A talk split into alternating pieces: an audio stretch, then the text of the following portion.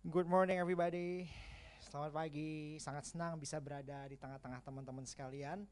Dan ini kesekian kalinya kita ketemu di tempat ini. Dan saya yakin uh, satu bulan ini teman-teman udah diperlengkapi dengan begitu banyak hal ya. Uh, tentang bagaimana belajar kita menjadi uh, pribadi yang fruitful. Ya. Lo, so langsung kita lihat aja. Di depan ini ada satu package gambar iPhone. Siapa yang mau iPhone ini? Saya cuma nanya, mau kan nggak salah, bukan berarti saya kasih. Siapa yang kalau punya kesempatan uh, pengen memiliki handphone seperti ini, bisa angkat tangan? Ini iPhone X yang saya ambil ya, teman-teman sekalian. Nah, tentunya buat uh, kita yang hidup di zaman millennials, kita biasa suka searching. Apa sih kelebihan dari iPhone 1 ke iPhone yang lain atau iPhone X di compare dengan smart gadget atau handphone-handphone lainnya. Nah, kalau saya boleh tanya sama teman-teman, ada yang bisa kasih saya jawaban nggak? Dari semua yang HP ini bisa lakukan buat kita, menurut teman-teman mana feature atau bagian yang menurut teman-teman sangat penting? Bisa kasih saya jawaban. Gengsi. well.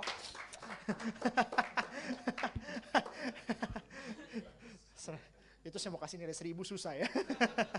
Oke, okay, itu ada benernya juga. Bagian maksudnya, I mean literally menurut teman-teman iPhone ini uh, apa yang di, di, di, di, ditawarkan sama dia menurut teman-teman? Feature mana atau bagian mana yang menurut teman-teman the most important part dari handphone ini bisa selain gengsi tadi? ada? Apanya? App? App Store-nya.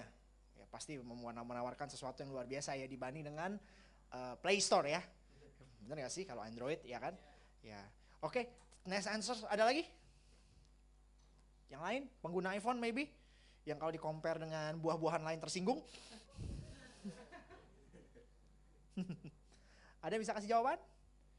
Apa sudah mempelajari keunikan iPhone X dibanding dengan gadget lainnya?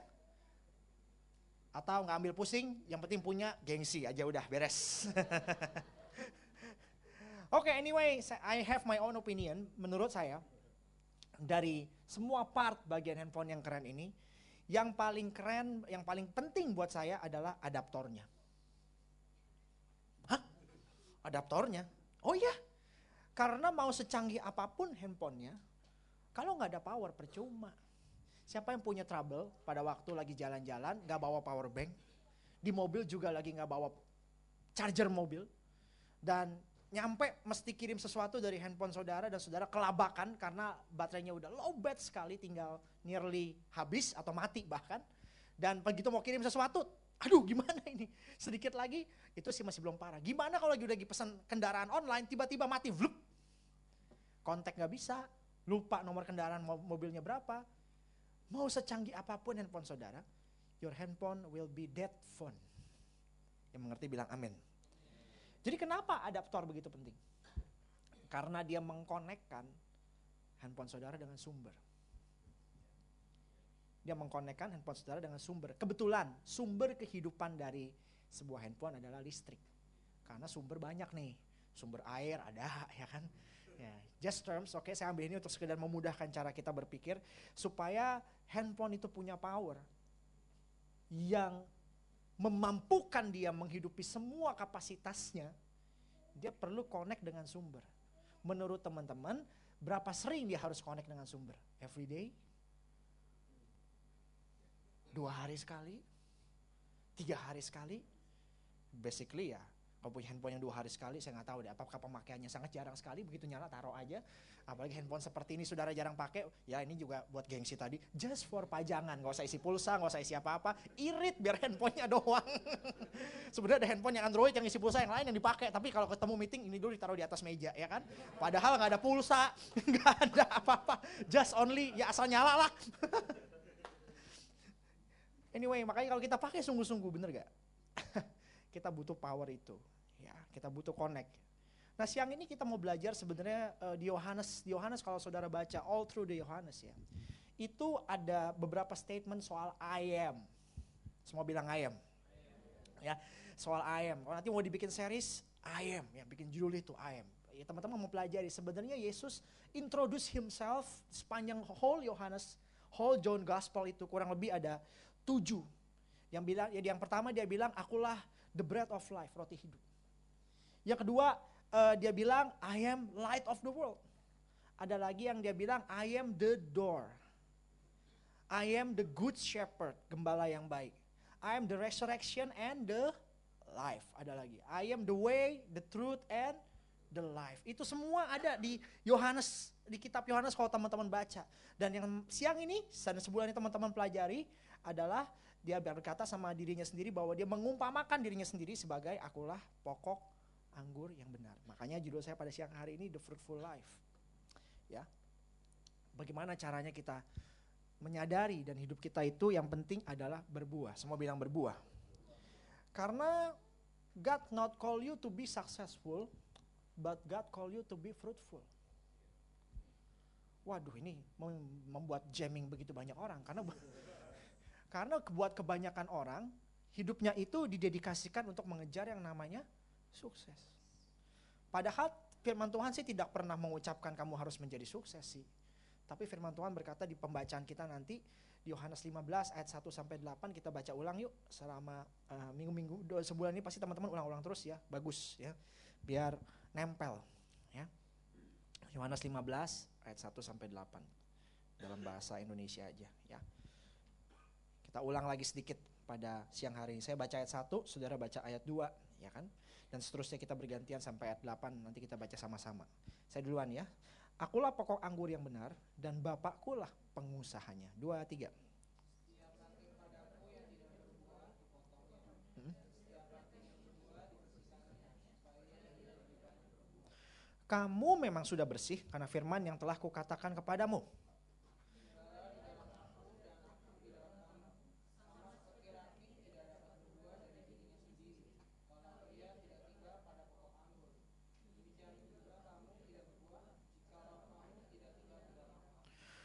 Akulah pokok anggur dan kamulah ranting-rantingnya. Barang siapa tinggal di dalam aku dan aku di dalam dia, ia berbuah banyak. Sebab di luar aku kamu tidak dapat berbuah apa-apa. Ayat 6. Hmm.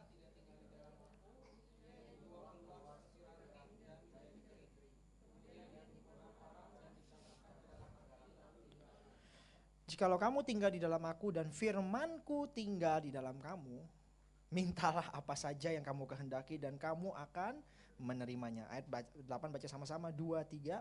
Dalam hal inilah Bapakku dipermuliakan, yaitu jika kamu sukses banget. Dalam hal inilah Bapakku dipermuliakan yaitu jika kamu sukses banget. Dan dengan demikian kamu adalah murid-muridku. Really? Enggak firman Tuhan bilang dalam hal inilah Bapakku dipermuliakan yaitu jika kamu berbuah banyak. Jadi ternyata kemuliaan Tuhan ada korelasinya dengan buah kita. Waduh. Kalau teman-teman nanya Tuhan aku mau menghidupi Tuhan, rencanamu dalam hidupku. How? Pastikan teman-teman berbuah kehidupannya. Nah, dari pembacaan kita tadi, saya simpulkan Tuhan gak panggil saudara supaya saudara sukses. Tapi Tuhan gak against orang yang sukses ya. Nah teman-teman kalau gitu kita gak usah sukses. Iya gak gitu-gitu juga kali pemahamannya ya kan. Tapi yang the main part is Tuhan mau saudara itu fruitful. Semua bilang fruitful. Nah dari pembacaan kita, kita akan belajar beberapa prinsip mendasar soal true vine tadi. Kalau tadi kita baca di beberapa ayat awal, dia katakan, akulah pokok anggur dan bapakulah pengusahanya. Jadi ada tiga bagian di dalam perumpamaan pokok anggur ini. Satu, Yesus sendiri sebagai pokok anggur. Yang kedua, papanya, gardener, pengusahanya. Dan ketiga, kita, ranting-rantingnya. Ada tiga pihak yang terlibat di dalam this parable, ya kan? Dan uh, yang pertama kita mau lihat dulu bahwa yang pertama, Yesus adalah the source of life. Ya. Yesus adalah the source of life. Jadi yang pertama kita pelajari, dan saya rasa teman-teman sudah menyadarinya, literally, Jesus is the source of life. Tapi pernah nggak teman-teman berpikir pada waktu membaca ini, kenapa Yesus bilang, I am the true vine? Kenapa dia bilang aku adalah pokok anggur yang benar?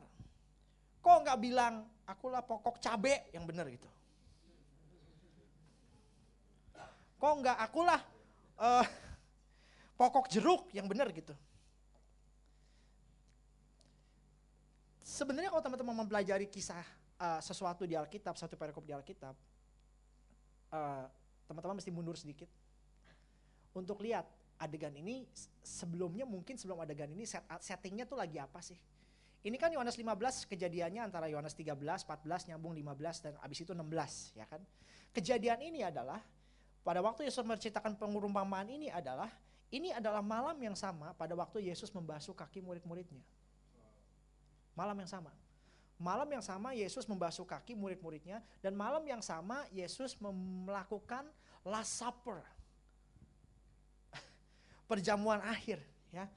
Teman-teman cek ke belakang mundur ya. Uh, uh, di dalam Yohanes 13 dan 14. Ada malam yang sama Yesus mengadakan perjamuan terakhir, Yesus basuh kaki murid-muridnya dan malam yang sama di mana itu malam dia akan berdoa di Taman Getsemani and will be ambush ya kan sama orang-orang tentara Romawi diserbu banget dan abis itu kejadian dia disalib itu langsung continue gitu. Ini kejadian yang sama di malam yang sama itu. Dan di Matius 26 ayat 30 kita buka sebentar yuk. Matius 26 ayat 30, dia kan uh, di Alkitab ada referensi lain ya untuk menceritakan kisah yang sama. Di Matius 26 ayat 30, ini adalah perkataan Yesus nih. Matius 6 27, uh, ini kejadiannya kan, sudah menyanyikan nyanyian pujian, pergilah Yesus dan murid-muridnya ke Bukit Zaitun, maka berkatalah Yesus kepada mereka, malam ini kamu semua tergoncang imanmu karena aku, sebab tertulis aku akan membunuh gembala dan kawan domba itu akan tercerai berai. Tetapi aku sesudah bangkit dan seterusnya dan seterusnya seterusnya. Uh, kemudian itu kejadian perkataan Yesus yang terakhir sebelum mereka pergi. Nah kita loncat dulu Yohanes 14 deh, mungkin lebih jelas di sini. Yohanes 14 di bagian yang terakhir, sebelum kita membaca Yohanes 15 tadi, Yohanes 14 ayat 31 di Lasaper itu dia ngomong kalimat terakhirnya tetapi supaya dunia tahu bahwa aku mengasihi Bapa dan aku melakukan segala sesuatu seperti yang diperintahkan Bapa kepadaku. Perkataannya lalu berikutnya apa? Bangunlah marilah kita pergi dari sini. Baru Yohanes 15 ayat 1 akulah pokok anggur yang benar. Beberapa scholars percaya kejadian pokok anggur ini adalah perjalanan dari Lasaper menuju ke Taman Getsemani sebelum dia disalib. Gitu. Itu juga saya percaya sih. Nah, saya yakin Yesus masih banyak sekali yang pengen dia katakan kepada murid-muridnya. Tapi karena waktunya begitu singkat dan terbatas ya. Waktunya begitu singkat dan terbatas, akhirnya Yohanes 15, Yesus mengumpamakan dirinya sendiri dengan pokok anggur karena saya percaya di zaman itu pada waktu sepanjang perjalanan dia ketemu dengan kebun anggur. Dia ketemu dengan kebun anggur. Dia lagi di sepanjang jalan itu seperti teman-teman tahu ke mana pun dia pergi Yesus gunakan berbagai perumpamaan untuk menjelaskan begitu banyak hal. Nah kebetulan yang ketemu kebun anggur. Jadi jawaban yang paling basic kenapa kok pokok anggur? Karena yang dilewatin adalah pokok anggur bukan pokok cabai dan pokok jeruk dan sebagainya. Itu jawaban paling cetek banget ya. Jadi begitu. Lewat ya kan adanya pokok anggur dikasih perumpamaan mengenai pokok anggur. Tapi anyway itu jawaban yang paling telak sederhana. Tapi kalau teman-teman pelajari anggur Yesus ini adalah master teacher ya menurut saya. Dia guru yang sangat hebat. Dia nggak mungkin mengajar sesuatu yang nggak connect dengan murid-muridnya. Dia nggak mungkin menggunakan bahasa yang nggak nggak nyambung dengan murid-muridnya. Kenapa dia gunakan pokok anggur? Karena secara budaya berulang kali Israel diibaratkan pokok anggur juga. Nah, nggak punya waktu terlalu banyak untuk menjelaskan ini. Di perjanjian lama banyak banget perumpamaan yang dipakai di bangsa Israel mengenai pokok anggur, hubungan Israel dengan Tuhannya itu seperti ya ranting anggur, buah anggur dengan pokok anggurnya. Berulang-ulang, all through the Bible. Jadi ini bukan sesuatu yang baru ini sesuatu yang mudah dipahami di zaman itu. Dan lagian buah anggur punya keunikan loh. Semakin tua biasanya begitu dijadi wine tuh semakin tua, makin lama kalau dipelihara dengan baik harganya makin mahal.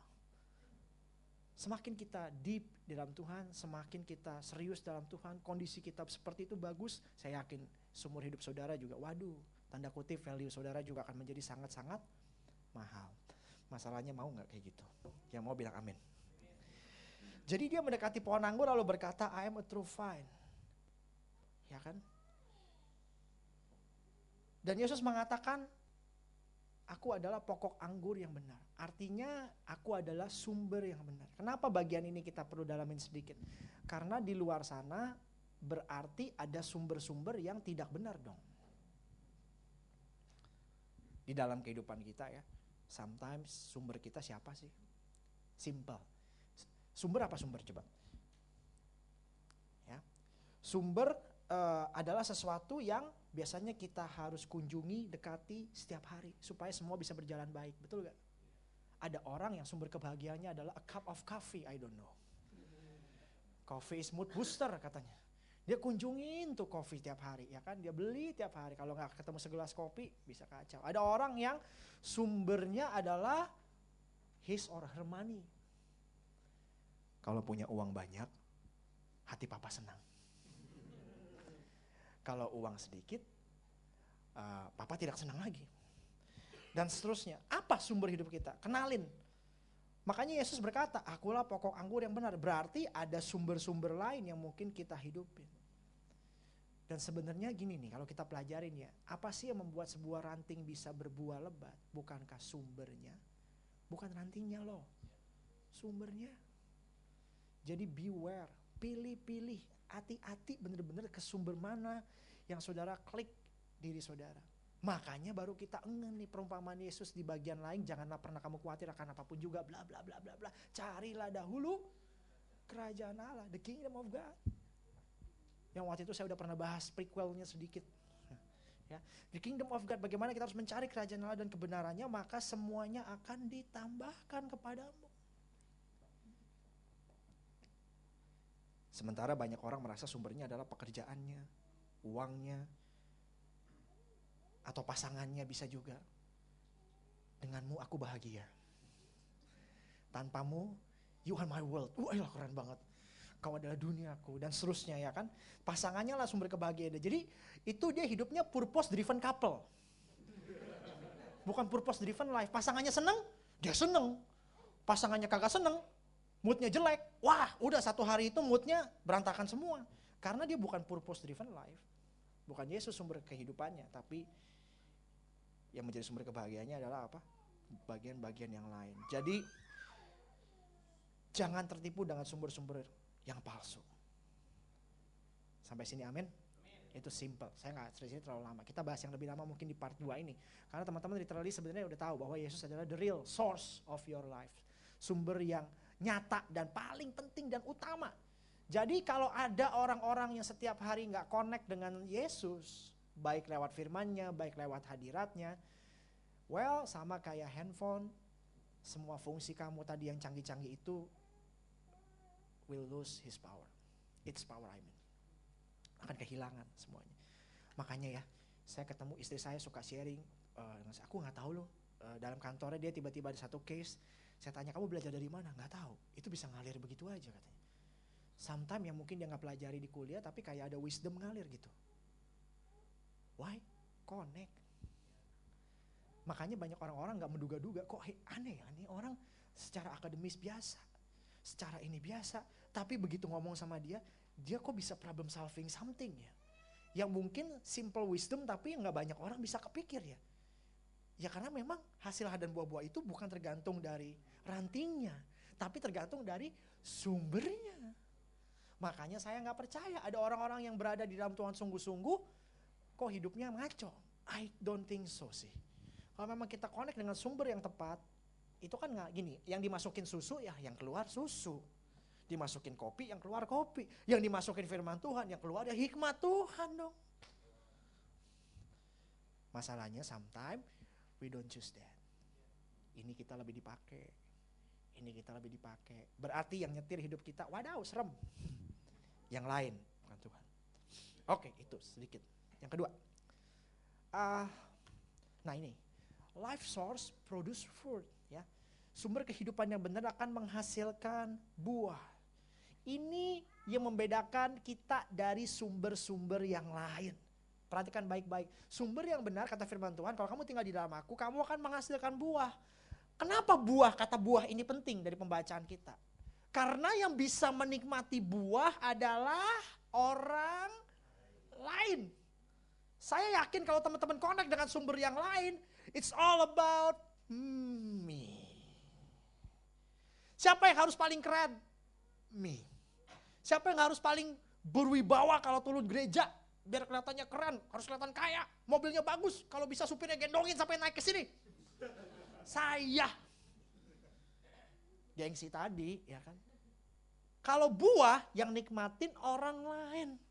Kalau sumber yang lain mungkin tidak menghasilkan buah, tapi menghasilkan kenikmatan diri sendiri. Kayak nggak pernah lihat tuh pohon makan buahnya sendiri. Nggak ada. Kita pahamin bahwa kalau Yesus sumber kehidupan kita, berarti DNA dia ada di dalam setiap kita. Tujuannya cuma satu, ada buah. Atau berbuah. Dan lagian itu juga intensi Tuhan. Makanya dia bilang lewat buah mula. Bapak dimuliakan. Pertanyaannya sekarang, berapa banyak buah yang dihasilkan? Ada tiga jenis ranting yang kita baca nanti dalam pembacaan kita tadi ya. Yang pertama, tidak ada buah sama sekali. Yang ketiga, ada sedikit buah. Yang ke, eh, sorry, yang kedua ada sedikit buah. Yang ketiga baru apa? Yang berbuah lebat. Dan anyway teman-teman harus tahu di perikop ini kalau kita membaca sesuatu di Alkitab kita mesti pelajarin. Cerita ini siapa saja yang terlibat? Kita tahu ada Yesus dan murid-muridnya. Perumpamaan ini diberitakan kepada siapa? Orang biasa kan Yesus diikutin orang banyak. Kali ini Yesus ngomong perumpamaan ini dengan siapa? Dengan murid-muridnya. Ya kan? Jadi Yesus pokok anggur dan murid-muridnya serta orang yang percaya, saya percaya ya eh, orang-orang yang percaya lainnya dan sampai kita sekarang adalah rantingnya. Jadi saat kita berpikir berapa banyak jumlah buah yang dihasilkan dalam hidup, ini ditujukan kepada orang yang percaya. Bukan kepada orang yang tidak percaya. Karena orang yang tidak percaya tidak menempel pada pokok anggur, jadi buah udah pasti nggak bakal nongol dari hidupnya. Jadi yang saya mau ngomong gini loh, simpelnya berbuah atau tidak, tidak ditentukan oleh kita menerima keselamatan saja buah yang akan kita produksi tidak ditentukan oleh kita menerima keselamatan saja. Jadi banyaknya buah tidak ditentukan dari saudara uh, menerima keselamatan atau grace saja. Tapi apa yang saudara kerjakan ketika the source is within you. Gitu. Jadi setelah menerima keselamatan, apa yang saudara kerjakan dengan keselamatan itu? Connect dengan Paulus ngomong, oleh sebab itu saudara kerjakanlah keselamatanmu. Gitu. Jadi it's not about sekedar kita menerima keselamatan aja. Tapi apa yang saudara lakukan dengan keselamatan saudara. Yang ngerti bilang amin. Nah pertanyaan lebih pentingnya lagi adalah, uh, emangnya buah-buah yang dimaksudkan apa? Kan gitu. Dari apa yang saya pelajarin sih, basically ada tiga buah yang harus kita punya sebagai orang Kristen. Yang pertama namanya buah pertobatan. Semua bilang buah pertobatan buah pertobatan, yaitu artinya saudara nggak hidup seperti saudara yang dulu lagi menghasilkan buah-buah pertobatan, ya kan? Lagian eh, bahasa dosa itu bahasa aslinya adalah hamartia, semua bilang hamartia, yang artinya meleset. Saudara meleset dari tujuan saudara diciptakan. Itu loh, saudara berada dalam dosa. Jadi saudara perlu punya buah pertobatan supaya engkau kembali ke tujuan awal. Wow, indah ya. Amin. Yang kedua adalah buah roh. Semua bilang buah roh. Ya, buah roh ya saudara tahu tinggal baca sendiri. Kasih sukacita, damai sejahtera, karena kalau lembutan dan penguasaan diri. Lagu sekolah minggu. Ya, buah roh itu penting, buah pertobatan dan buah roh. Dan yang ketiga, the most important juga adalah buah jiwa. Jadi ada jiwa-jiwa yang saudara bawa kepada Tuhan. Jadi tiga jenis buah ini akan ngalir dalam hidup saudara. Dan saya rasa kalau saudara punya ketiga jenis buah ini, waduh, yang namanya sukses mah just hanya mengikuti saja. Add on produk. Bonus, beli mobil dapat payung. gitu loh. Jadi ya kita ngerti sampai sekarang ya ini ya. Nah dari pembacaan kita yang saya mau tekankan adalah uh, kembali ke pertanyaan dasar berapa banyak buah yang dihasilkan. Dari pembacaan kita kita menjumpai satu yang menarik nih di sini. Yang pertama adalah ranting yang jenis ranting. Ya ada tiga. Yang pertama jenis ranting yang belum berbuah. Kita perlu dapati ada dua, dua kali kata ranting yang tidak berbuah ini di Alkitab itu. Di pasal 2 dan di pasal 6. Ini yang saya mau uh, dalamin lebih sedikit gitu ya. Sebenarnya kalau kita punya terjemahan Alkitab bahasa Inggris di New International Version lebih enak ya. Di pasal 2 dia bilang the branch in me. Ya. Di pasal 6 dia katakan the branch does not remain in me. Ada dua yang berbeda. Jadi yang pertama ada yang in me, ada yang does not remain in me. Nah, singkat cerita, teman-teman perhatikan saya aja, saya udah make, make it simple. Ternyata menurut penelitian, kebanyakan kita berpikir yang namanya pokok anggur dan ranting-rantingnya. Ranting-rantingnya itu ada di atas. Saya nggak tahu selama tiga minggu ini udah di, di, di, di, di, di, di bahkan atau belum. Ternyata pokok anggur yang sehat itu, ya, cabang-cabang yang dia uh, buahi, sometimes nggak cabang yang di atas karena saking besar powernya pokok anggur itu. Ternyata ada cabang-cabang yang di bawah loh. Gambaran kita kan namanya pohon, brok, cabangnya di atas semua ya. Anggur beda. Dia ada juga cabang yang ternyata adanya di bawah. Jadi yang di bawah hidup juga sih, artinya connect, tetapi ketutup debu dan tanah sehingga tidak bisa kena sinar matahari yang bisa membantu dia menghasilkan buah.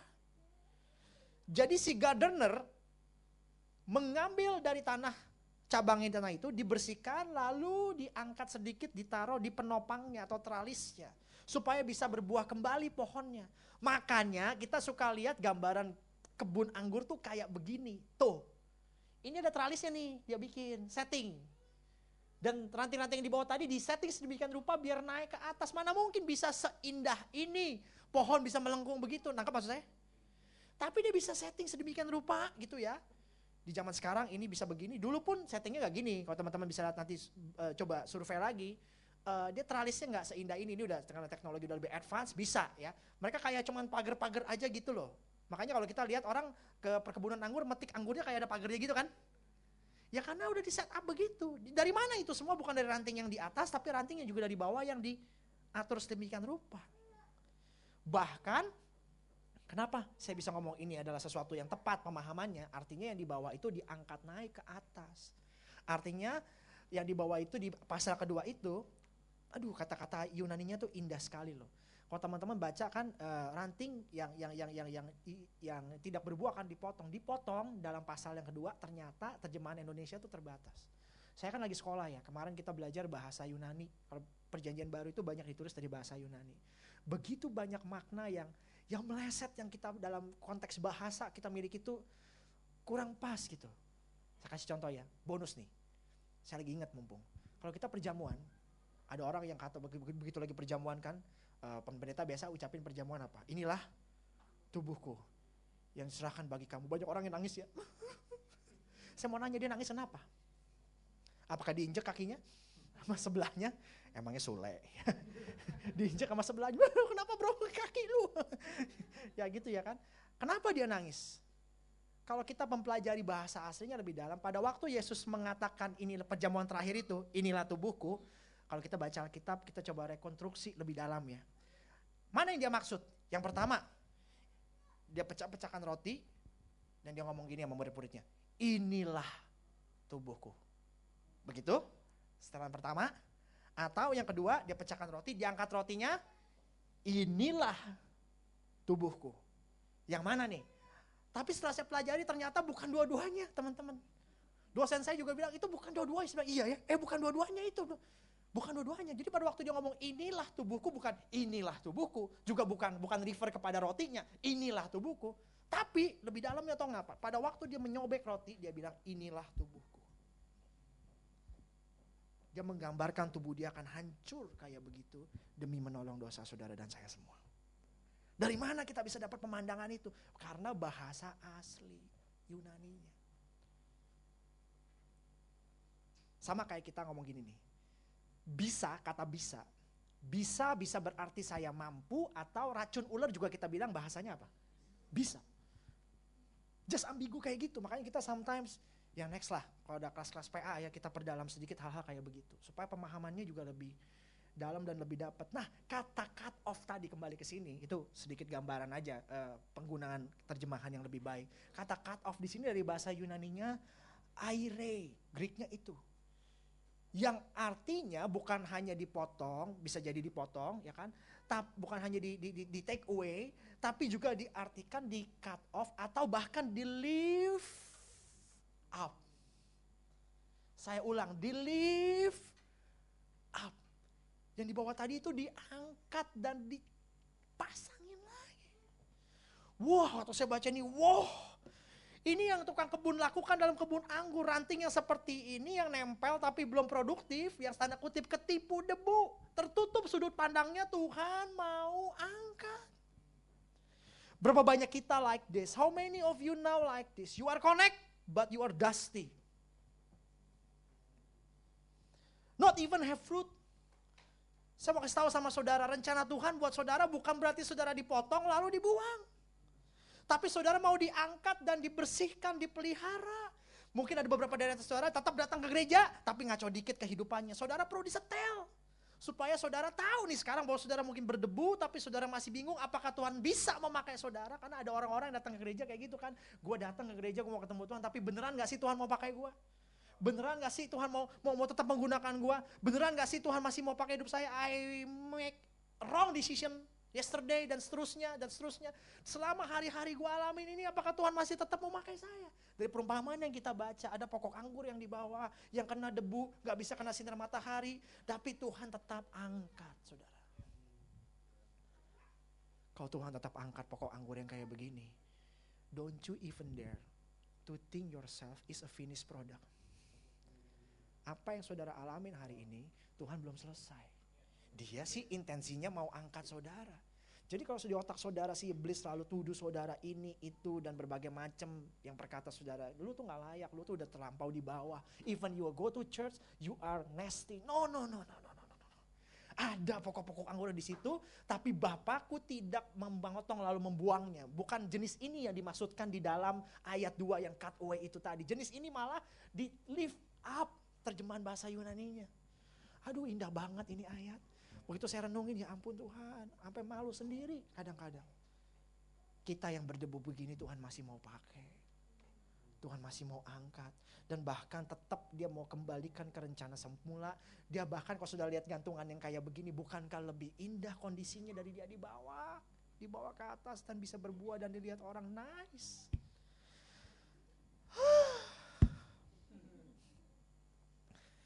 Kasih tahu kiri kanannya, God still not finished with you. Halo. Amin. Permasalahannya cuma satu nih. Tapi engkau harus mau dibersihkan. Tanya lagi kiri kanannya, siap dibersihkan gak?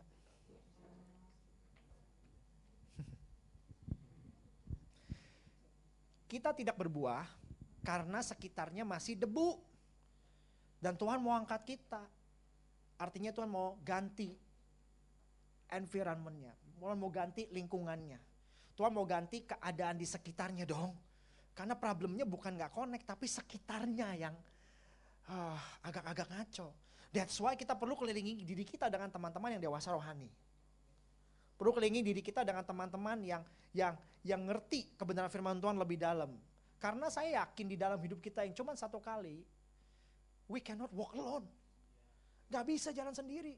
Itu filosof-filosof dunia aja kasih apa motivator-motivator dunia aja kasih kasih statement bagus-bagus kak. Bagus-bagus kok. If you want to walk fast, walk alone. If you want to go far, walk together. Ada benarnya juga. Walaupun itu datangnya dari dunia dan gak ada dasar firmanya, tapi ya make sense lah. Boleh kita comot sedikit, ya kan? Karena memang kita pada waktu mau berjalan sendiri nggak kuat. Ingat satu firman Tuhan yang ngomong begini, uh, bulu satu ini bisa dipatahkan tetapi dua atau tiga susah dikalahkan. Pernah baca itu di pengkhotbah? Ya kan? Jadi dia pengen kita itu harus dikelilingi untuk mengganti lingkungan kita perlu dikelilingi dengan teman-teman yang dewasa. Yang kedua, dia membantu kita lewat Roh Kudus. Mau bilang Roh Kudus. Hmm. Tapi sayangnya Roh Kudus, saya punya satu seri sendiri tentang Roh Kudus. Tapi sayangnya Roh Kudus adalah pribadi yang dilupakan. Dia biasanya last person yang saudara ajak ngomong. Too bad. Gitu. Too bad. Kita bahkan lupa bahwa dia adalah pribadi ketiga. Allah Bapa, Allah Putra dan Allah Roh Kudus. Dia pribadi ketiga namanya pribadi punya perasaan. Bisa diajak ngomong, bisa nyahut. Tapi kadang-kadang kita dalam berbagai hal dalam pertimbangan kita lupa tanya Roh Kudus dulu. Kita kerjain dulu. Habis kejeduk baru ingat. Jesus, oke. Okay. Jadi Tadi kelilingin dengan teman-teman kita. Dua, dia akan membersihkan kita lewat apa? Lewat roh kudus. Yang ketiga, Tuhan memperbarui pikiran kita lewat apa? Firmannya udah jelas. Jadi pengajaran setiap minggu seperti ini sangat penting. Eh perhatiin deh, semua poin 1, 2, 3 tadi saya eh, yang untuk mengganti lingkungan saudara, semuanya terjadi di mana? Church. Semuanya terjadi di gereja. Dan aktivitas-aktivitas gereja lainnya seperti kelompok sel atau apa. That's why kita semua perlu berdoa supaya komunitas kita ini tetap menjadi komunitas yang sehat. Artinya peranan ini dibutuhkan oleh semua orang bukan pemimpin aja.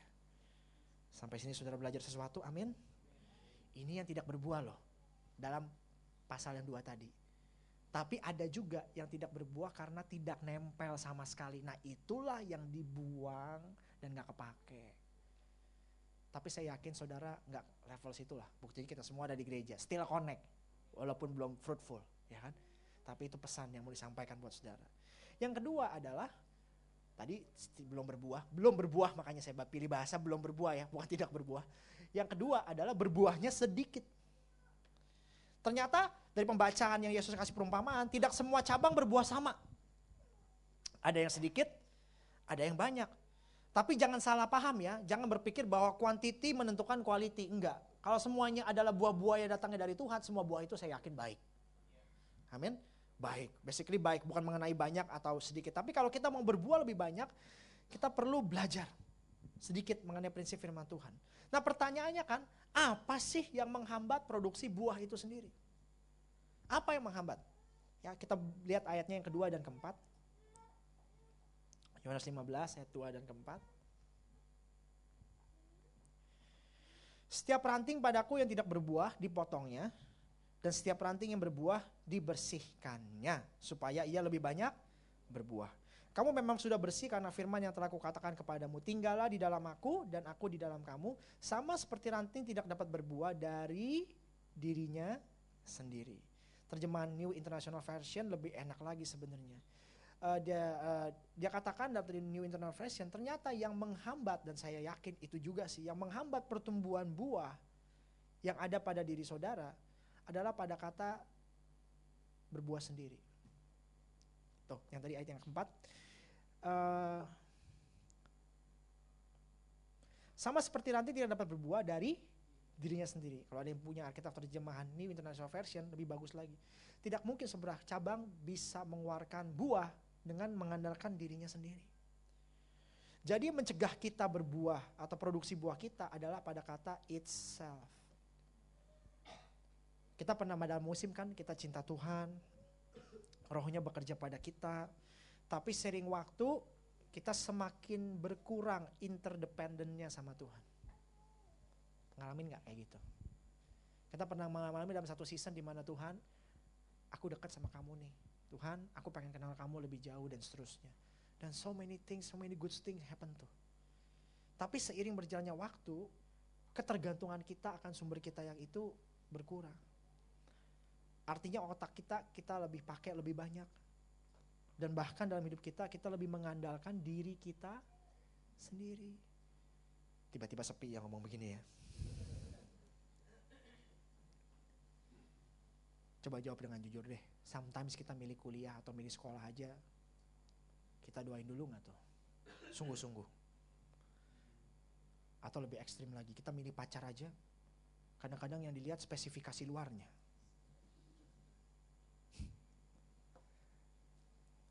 Betul gak? Saya pernah, saya tahun ini diundang bicara wanita bijak itu lima kali loh. Wanita bijak utara, wanita bijak Jakarta Pusat, Jakarta Barat. Kemarin baru pulang dari Purwokerto. wanita bijak Jakarta Utara, Jakarta Pusat, Jakarta Barat, Purwokerto. Nanti dekat-dekat ini yang Bekasi juga. Semuanya biasanya pada waktu talk show kasih satu pertanyaan katanya. Kok kalau boleh tahu, cowok yang datangnya dari Tuhan kayak apa sih? Ini pertanyaan para wanita-wanita bijak loh. How to identify katanya. Cowok-cowok yang datangnya itu yang benar-benar kita yakin itu cowok pilihan Tuhan deh. Aduh, saya waktu ditanya begitu, sebenarnya cowok-cowok yang di dalam Tuhan banyak saya bilang gitu kan. Banyak jenis dan spesifikasinya. Tapi anyway, prinsip-prinsip ini penting gitu. Nah, tapi ya uh, gini, prinsip-prinsip ini penting. Yang pertama, ini tambahan lagi, mumpung ingat lagi Karena kita belajar pokok anggur dan kita mengandalkan pemahaman Tuhan kan. Yang sederhananya kalau kita mau mengandalkan pemahaman Tuhan, kita mesti cek dong rencana Tuhan dalam pria itu apa. Pada waktu Tuhan ciptakan Adam, dia bilang apa? Tidak baik kalau manusia itu hidup seorang diri. Tidak baik. Dalam bahasa Inggris, it is not good that man live alone. Man yang kayak apa? Yang tidak baik hidupnya seorang diri. Pada waktu Tuhan ciptakan Adam, dia pertama-tama dalam keadaan kata Tuhan apa? Disuruh kerja. Ya nggak? Adam, walk this garden. Jadi jelas, kerja dulu ini cowok nih. Ya kan? Yang kedua, cowok ini dia bilang apa? E, taklukan bumi, bahasa Inggrisnya lebih enak, cultivate gitu. Artinya si cowok ini bisa mengeluarkan yang terbaik dari sekitarnya. Jadi kalau cowok ini belum bisa melakukan apa-apa mengeluarkan yang terbaik di sekitarnya, berarti memang belum. Yang udah kerja, yang cultivate, yang protect, yang ketiga tuh. Melindungi. Aduh sebenarnya ini ada satu sesi sendiri. Yang keempat yang lebih seru adalah dan firman Tuhan berkata pada Adam, jangan makan pohon yang buruk dari eh, eh, pengetahuan yang baik dan yang buruk ini. Perhatikan firman itu hanya datang kepada Adam, bukan Hawa yang artinya cowok ini berada eh maksudnya cowok ini mendengarkan dan mendapat firman Tuhan. ya iya dong. Ada firman Tuhan di dalamnya. Jadi dari situ aja kita udah udah dapat empat tuh. Yang satu kerja jelas. Yang kedua bisa mengeluarkan yang terbaik dari apa yang ada di sekitarnya, ya kan? Yang berarti dia juga bisa mengeluarkan yang terbaik dalam diri saudara, ladies, amin. Ya, bukannya mengambil sesuatu tapi mengeluarkan yang terbaik dalam diri saudara, amin, ya kan? Yang ketiga tadi apa? Bisa protect. Yang keempat ada firman Tuhan di dalamnya. Untuk pria kayak gitu tidak baik dia seorang diri. Ya kak? Jadi kalau ada pria yang belum kayak begitu, lebih bagus dia seorang. Nah, come on. Bonus ya, bukan topik ini. Mungkin di sini dia membutuhkan kali ya. Berulang kali saya waktu ke wanita biasa saya selalu bahas ini mereka bilang, oh iya itu juga. Nah iya pada awalnya Tuhan ciptakan pria tuh kayak gitu. Jadi pria-pria yang tidak memenuhi kualifikasi empat itu, sudahlah coret aja dari list. Dari mana saya bisa tahu gini-gini? Ya connect. Kondre pinter, bukan pinter, ya berusaha connect. Tanya, tanya, tepatnya tanya Tuhan kayak apa? Gimana sih prinsip yang benar tuh kayak apa? Apalagi saya dipercaya Tuhan mengajar. Aduh, lebih deg-degan lagi kalau ngajar salah. Kepala dicari. Amin. Itu cuma salah satu contoh bagaimana kita connect dengan Tuhan gitu loh. Dan apa yang mempahat, menghambat produksi buah? Ya kalau kayak kalau dalam kategori tadi, coba kita coba cari buku-buku Men's are from Mars, Women are from Venus. Dapat pemahaman dari luar. Tips cowok yang bertanggung jawab di internet, 10 tips dan trik. Kebayang nggak tuh maksud saya ya kan? Yaitu maaf menghambat buah saudara.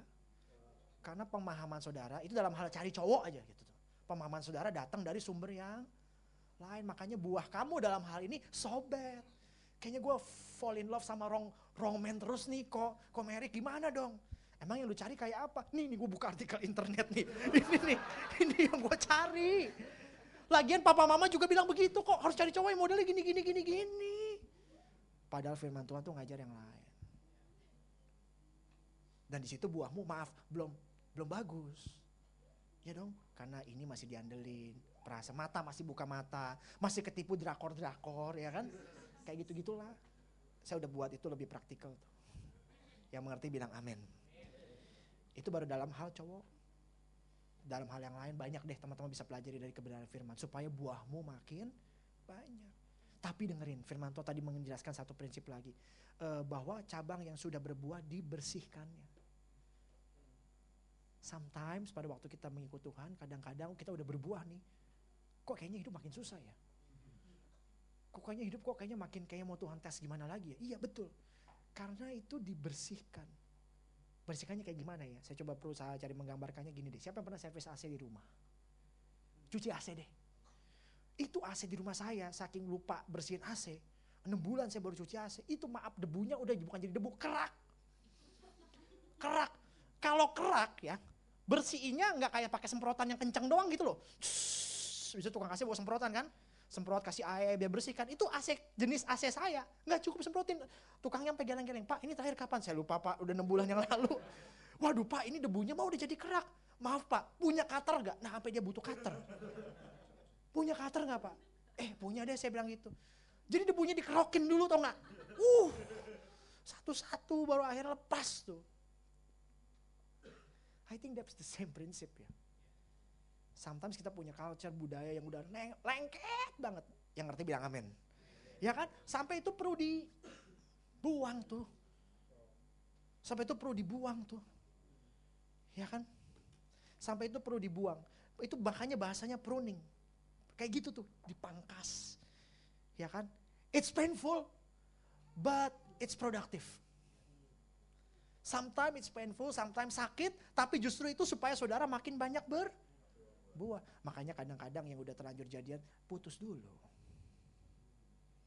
Tiba-tiba tengah jalan gak tahu kenapa putus lagi. Aduh kok putus ya? Kata Tuhan, bukan itu kali. Tapi sakit Tuhan, memang sakit. Tapi biar lu ketemu si Ono, kan gitu. Ya kan, mungkin dalam hal bekerja juga, kenapa ya Tuhan kok tiba-tiba kejadiannya kayak gini-gini, kok aku kayaknya di gini-gini. Ya, it's, it will make you grow.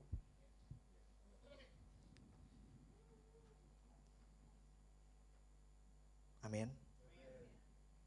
Jadi jadi jadi jadi jadi jadi perhatikan saya baik-baik. Bagaimana kalau masalah dan mujizat datang dalam bentuk packaging yang sama? Bisa jadi. Bisa jadi.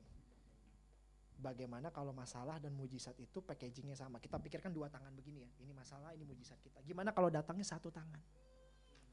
Gimana kalau itu adalah bagian Tuhan lagi mau prune, saudara? Kerakit, saudara. Sakit ya Tuhan ya, sakit. Tapi this is where when you believe in God, tetap have faith in God, ini selesai. Dan mujizatnya terjadi. Aduh, banyak mau dibahas di sini tapi time. Oke, okay, next ya, kita bahas lagi ya. Yang terakhir adalah cabang yang oh inilah, ini ini ini prinsipnya. Endure hardship as discipline. God is treating you as his children. For what children are not disciplined by their father. Bagaimana mungkin seorang anak gak disiplin sama papanya? Jadi kalau mengalami masa-masa yang dibersihin itu, seharusnya saudara nyanyi lagunya nanti kita mau nyanyi, mengiringmu, kan gitu. Seumur hidupku lebih ngerti kita sekarang. Bukan lagu-lagu yang lain. Bukan complaining yang keluar. Amin. Yang terakhir adalah cabang yang berbuah lebat cabang yang berbuah lebat, ya saya nggak perpanjang apa-apa. Kita semua udah. Kalau saudara udah dalam stage ini, dalam fase ini, congratulations. Selamat ya. Saudara udah lebih mature di dalam Tuhan, lebih dewasa dan buah saudara dirasakan uh, begitu orang. Nah, yang terakhir sebelum saya tutup pemain musik maju ke depan, apa sih fruitful sebenarnya? Ya, berbuah. It not just you have impressive life, but meaningful life. Amin. Ya, Bukan sekedar kehidupan saudara kelihatan impresif gitu, keren. Tapi saudara memiliki kehidupan yang meaningful. Siapa yang mau hidup seperti begini? Ya, yang berbuah banyak, berbuah lebat. Amin. Baru di ayat ke-7 dan ke-8 firman Tuhan begitu indah perumpamaan itu membungkus semuanya. Yuk kita buka ayat yang ke-7 tadi. Jikalau kamu tinggal di dalam aku dan firmanku tinggal di dalam kamu, mintalah apa saja yang kamu kehendaki dan kamu akan menerimanya. Amazing. Mintalah apa yang kamu kehendaki dan kamu akan menerimanya. Kenapa ayat ini muncul terakhir? Karena kalau ayat ini muncul di awal-awal, kita belum sematang itu. Cabangnya belum sematang itu. That's why baru firman Tuhan ini kita ngerti lebih dalam. Kadang-kadang ada orang yang maaf tanda kutip saya saya selalu ngomong ya. Kadang-kadang ada orang yang tanda kutip perkosa ayat. Comot aja gitu. Uh, firman Tuhan ngomong loh. Jika kamu tinggal di dalam aku, pemahaman dia, aku udah ke gereja sering, udah ke komisi sering, sip, gue udah tinggal dalam Tuhan. Cek, ya kan? Mintalah apa saja yang kamu kehendaki dan kamu akan menerimanya. Oh, uh, gue bisa minta apa saja sekarang. Tapi kalau kita baca kita mesti lihat konteks di atasnya dong. Ini ngomong apa sih ayat ini nih? Ngomong proses apa nih sampai ayat ini keluar dan seterusnya. Baru ayat ini keluar tuh. Kalau teman-teman udah diprun, dibersihkan, di lift up, dibersihkan, baru ayat ini bisa ter jadi. Yang artinya gini, kalau teman-teman dewasa di dalam Tuhan, apa yang kamu minta pasti sama dengan apa yang Tuhan mau. Amin. Gak mungkin dong, lagi jalan tiba-tiba orang dewasa rohani dia Tuhan Yesus dalam nama Yesus. Aku kok jomblo, itu cowok udah jelek, ceweknya cakep, punya pacar, kok gue ikut Tuhan belum punya pacar, dalam nama Yesus putusin. Ya kan gak gitu. Kalau ngeliat adegan gitu, pasti beda kalau yang dewasa bilang Tuhan aku mau ngucap syukur. Kalau kalau Tuhan memelihara saya. Saya percaya masa depan saya di tangan Tuhan dan Tuhan akan siapkan yang terbaik buat saya. Amin.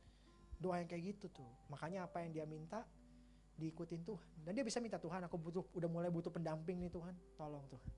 Bisa dikasih. In many things. Ingat kepentingan Tuhan adalah supaya kamu berbuah.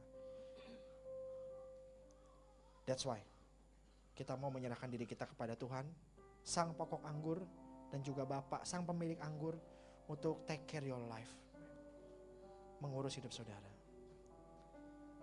Last question, berapa banyak buah yang mau saudara hasilkan dalam hidup? Saya yakin ya, jemaat di tempat ini adalah jemaat-jemaat yang dewasa dan mau berbuah lebih di dalam Tuhan. Mari kita bangkit berdiri saudara.